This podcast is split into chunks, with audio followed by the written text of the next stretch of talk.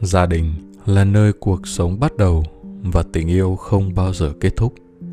Đó là món quà tuyệt vời nhất, là điểm tựa vững chắc nhất và là bến đỗ bình yên nhất đối với mỗi con người. Thật tuyệt vời nếu bạn có một mái ấm gia đình mà nơi đó ngập tràn tình yêu thương.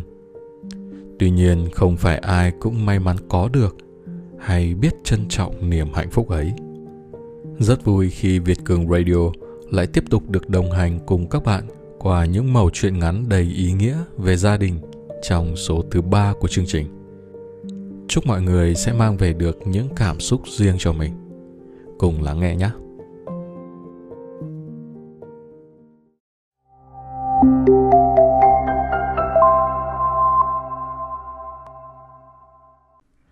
Câu chuyện chỉ 5 phút nữa thôi.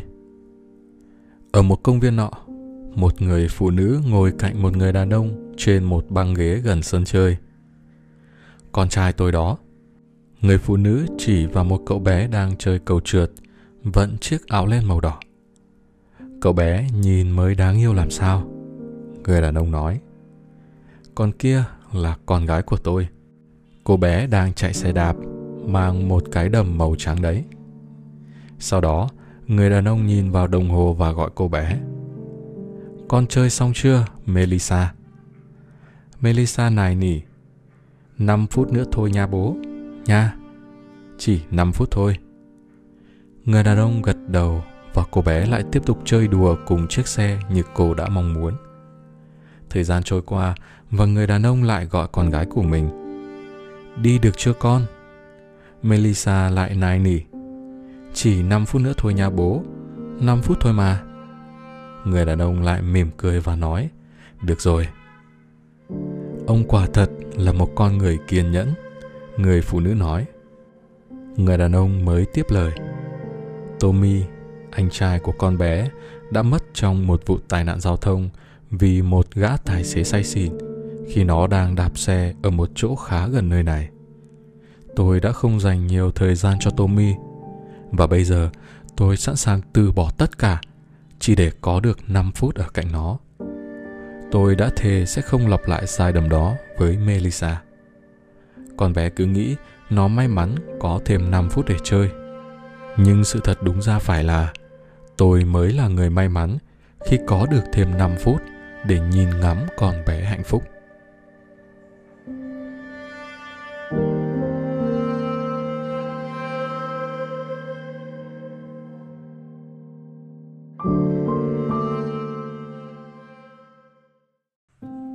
Chuyện hai cha con Một ngày nọ, người cha giàu có dẫn con trai đến một vùng quê để thằng bé thấy những người nghèo ở đây sống như thế nào. Họ tìm đến nông trại của một gia đình nghèo nhất nhì vùng. Đây là một cách để dạy con biết quý trọng những người có cuộc sống cơ cực hơn mình. Người cha nghĩ đó là bài học thực tế tốt cho đứa con bé bỏng của mình. Sau khi ở lại và tìm hiểu đời sống ở đây, họ lại trở về nhà trên đường về, người cha nhìn con trai mỉm cười. Chuyến đi như thế nào hả con? Thật tuyệt vời bố ạ. À. Con đã thấy người nghèo sống như thế nào rồi đấy? Ồ vâng. Thế con rút ra được điều gì từ chuyến đi này? Đứa bé không ngần ngại nói. Con thấy chúng ta có một con chó. Họ có bốn. Nhà mình có một hồ bơi dài đến giữa sân. Họ lại có cả một con sông dài bất tận chúng ta phải treo những chiếc đèn lồng vào vườn. Họ lại có những ngôi sao lấp lánh vào đêm. Mái hiên nhà mình chỉ đến trước sân, thì họ có cả chân trời. Chúng ta có một miếng đất để sinh sống, và họ có cả những cánh đồng trải dài. Chúng ta phải có người phục vụ, còn họ lại phục vụ người khác. Chúng ta phải mua thực phẩm, còn họ trồng ra những thứ ấy. Chúng ta có những bức tường bảo vệ xung quanh còn họ có những người bạn láng giềng che chở cho nhau. Đến đây người cha không nói gì cả. Bố ơi, con đã biết chúng ta nghèo như thế nào rồi. Cậu bé nói thêm.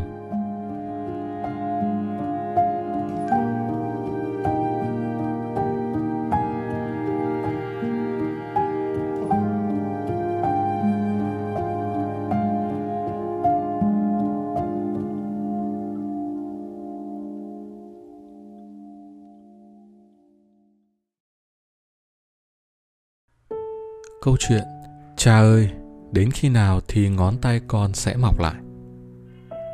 Một người đàn ông đang đánh bóng chiếc xe hơi mới mua của mình thì cô con gái 4 tuổi của ông lại dùng đá để viết lên chiếc xe ấy. Điên tiết, ông ta cầm lấy bàn tay của đứa trẻ và đánh rất nhiều. Và ông không nhận ra mình đang đánh bằng một cái mỏ lết. Lúc đến bệnh viện, cô bé phải cưa bỏ tất cả những ngón tay của mình vì vết thương quá nghiêm trọng. Khi đứa trẻ nhìn thấy cha, cô bé tuyệt vọng hỏi: "Cha ơi, đến khi nào thì ngón tay của con sẽ mọc lại?" Người cha đau đớn trong lặng câm. Ông trở lại chiếc xe hơi và tức giận đá vào nó. Phải đến lúc thấm mệt, ông mới nhìn vào chỗ có những vết rạch mà con gái ông đã viết lên. Cô bé viết: "Con yêu cha."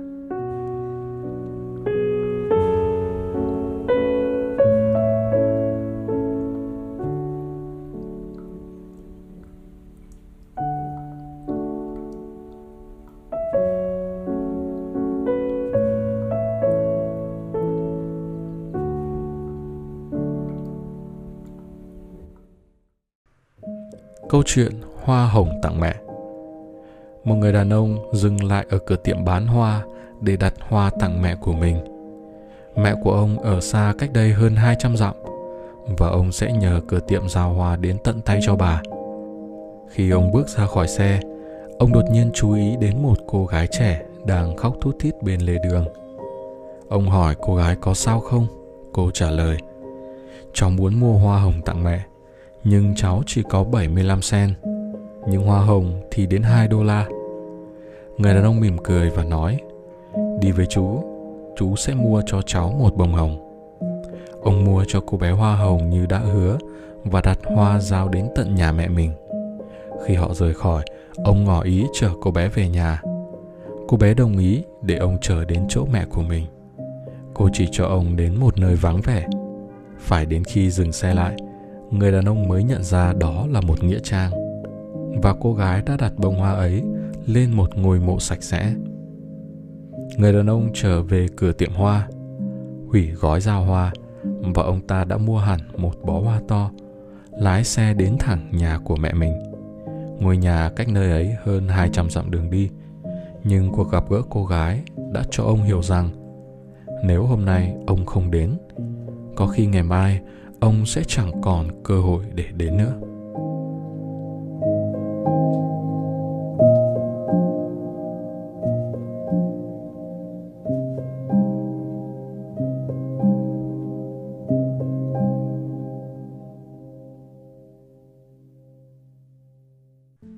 Câu chuyện nhân duyên vợ chồng Năm đó, anh đang ngồi đợi bạn trong quán cà phê. Một người con gái bước đến hỏi anh có phải là người mà dì Vương giới thiệu đến để xem mắt hay không? Anh ngẩng đầu lên nhìn cô một cái, bất chợt phát hiện đây chính là mẫu người mà mình thích. Lòng nghĩ thầm, sao không lỡ nhầm rồi đã nhầm cho chót luôn. Thế là vội vàng đáp, đúng vậy, mời ngồi. Ngày kết hôn, anh liền đem sự thật này nói với vợ. Người vợ cười cười một cái và nói, em cũng không phải là đến xem mắt chỉ là mượn cớ để bắt chuyện với anh mà thôi.